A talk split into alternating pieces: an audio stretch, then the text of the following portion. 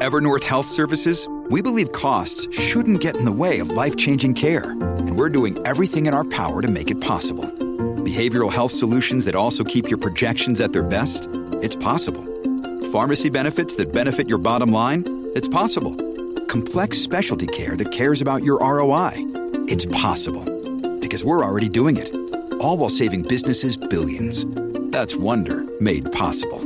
Learn more at evernorth.com/wonder. Cats at Night. Now, here's John Catsimatidis. I understand uh, uh, we have Dean Popps on, on the line. That's right. We have Dean Popps. He's a former Assistant Army Secretary, Assistant Secretary of the Army for Acquisition, Logistics, and Technology. He was appointed both by President Bush, the Obama administration. Welcome back to Cats at Night. I, I could go on and on about your amazing accomplishments. Well, thank you, Lydia. And, and he's uh, a grandfather again yesterday, I heard. Oh. th- thank you. Number four, um, God bless. baby boy without a name, John. So I think he's uh, he's still an undocumented uh, alien or something. Well, I mean, uh, y- y- there must be a fight in the family, otherwise it would have been easy.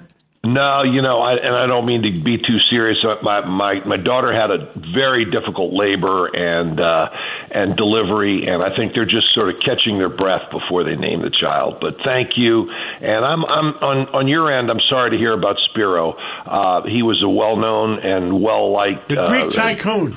He was well more than that. He was a he was a great guy and a smart guy, and a, and he did things for other people. So And a very um, elegant man. A very elegant man. Yes, very uh, well. Well said. Well said. And uh, we we mourn his loss as well today. Uh, t- tell us, Dean, there's so many things going on in Ukraine. Uh, a lot of people are walking around scratching their heads. They don't know who to believe anymore, and they don't know what the solution is. Putin today uh, was at a conference. So where was he? Someplace in uh, was it Indonesia, or uh, he was at a conference that says, "Don't be- you know?" He tried to tell uh, everybody, "I'm not, I'm not firing any nuclear weapons at anybody." But he also said that he's not taking shooting at our satellites off the table if we support uh, the Ukrainians. He said that too.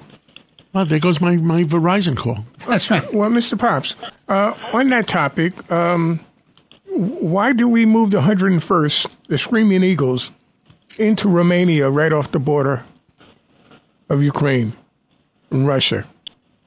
Well, we- we're doing that as a as part of a show of force and uh, trying to put some markers in NATO countries. Uh, look, I, I think the the question that's posed to me is tonight is you think that we have to get an end to this, and I and I do, and I'll tell you why. Because the Russian army cannot win.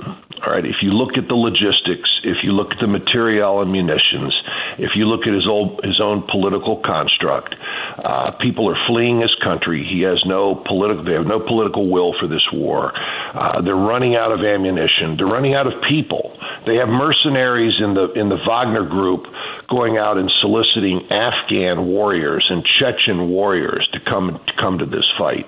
So what does that tell you? They really uh, they're they're not formed and they don't have the material and they don't have the staying power to win this war. So they cannot win. It doesn't mean that they lose lose, but it means that they cannot win. So I think this is a perfect opportunity for the world's leading country, which should be us, and we should have that kind of leadership, to offer Putin some type of off ramp. There has to be an elegant, diplomatic, uh, solution, public relations solution. Uh, th- this is something that I think our, our immediate past president would have grasped immediately about how to negotiate with a fellow who's got his back against the wall. And the reason we're going to do that is that when you take a, a guy who may or may not be unbalanced, who may or may not uh, have physical ailments that he sees the end of his days, why do you want to push his back against the wall with a nuclear arsenal?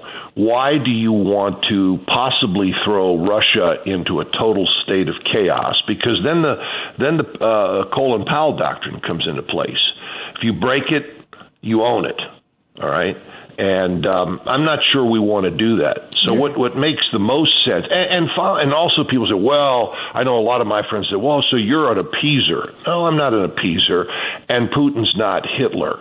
He doesn't have the war machine. He doesn't have uh, the ability. He's not going to roll through Europe uh, unless he starts throwing nuclear weapons all over the place.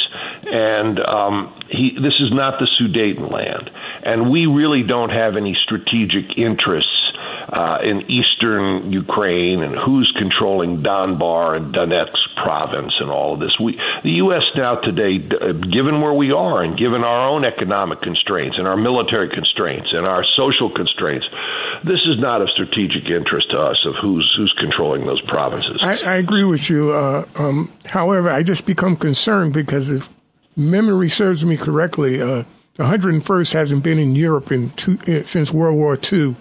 Uh, so to deploy them now to Romania, um, it almost looks like mission creep, um, and that's what I get concerned about. Uh, and, and, you should you should be concerned about mission creep because then, in my opinion, and I sort of I've lived this through the Iraq and Afghan uh, wars, is that then the military industrial complex takes over, and it becomes harder and harder to pull this back. Now, you know, billions are being thrown in this direction, and defense companies and the whole Pentagon, everybody's all spun up about this. You know, we're going to do this, we're going to do that, we're going to start. Our own defense industrial base is now reporting to us that our our stockpiles of things are really, really, really low, so that the uh, things that we need, you know, ground launch missiles, ammunition, uh, even even fuel and other things, all being deployed over there, and and the fact that our defense base cannot replenish those Stinger missiles, which are which they have to make from scratch now, and and a lot of other things uh, are being diverted from our own base. Well, our well, own our own industrial base. So well, this is not not smart. Who's um, who's the guy to be the leader now and be the yeah. adult in the room and call yeah. people to the table? Who's that? I mean, yeah, England is question. UK is up, you know, turned upside down.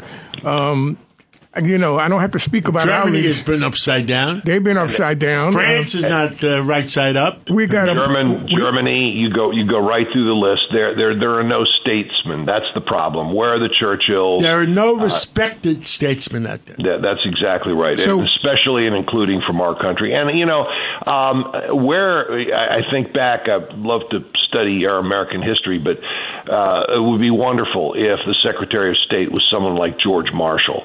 Marshall could could have led an effort like this. Of course, we just don't have statesmen like statesmen. But can I be the can I be the uh, I guess the dissenting voice in the room? But how can you negotiate with a madman? And wasn't it tr- who who said it, John, that we can't reward ag- aggression? So that's the problem here too. Well, Kissinger says we can't reward aggression. That's what he said to me when we had lunch a couple weeks ago. So, what do you say to that, Dean Popps, for well, people out there that I, say, you know, yeah, Putin's a, a psycho? The only way this will end is when there's two bullets in the back of his head. Well, that that is a way of ending it. Yes, indeed, and so we certainly hope that his own people can overthrow him and so forth. But absent that, I think he has to be offered an elegant solution that appeals to a psycho. And this is where diplomacy, and this is where shrewdness, and this is where the art of the deal, and all kinds of other things. There's another thing that's missing here that I know that John, possibly uh, Judge Weinberg, would appreciate, is that the, the West, meaning us, we really don't understand the Eastern mentality. You see, in Putin's Putin's efforts here are all wrapped up in religion, cultural misappropriation that he views from the West, and the ethos and ethnos of his nation. He feels very put upon by the West and religion. Okay, uh, you know he has seen events here in the last two or three years where his uh, the Ukrainian Orthodox Church has been rent and split into into several factions, all of which deter from his beloved Moscow Patriarch, uh, in effect being the spiritual leadership of the Ukrainian uh, churches.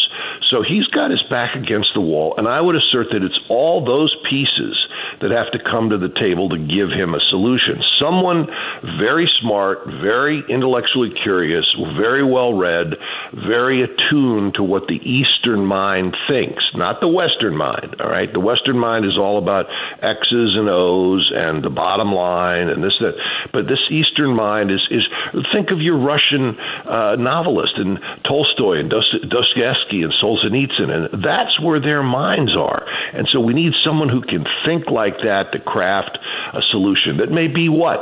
Maybe a ceasefire, maybe something like we use in Taiwan. We use the uh, uh, strategic ambiguity. Remember, people have been asking for years, will you defend Taiwan? Will you do this? Will you do that?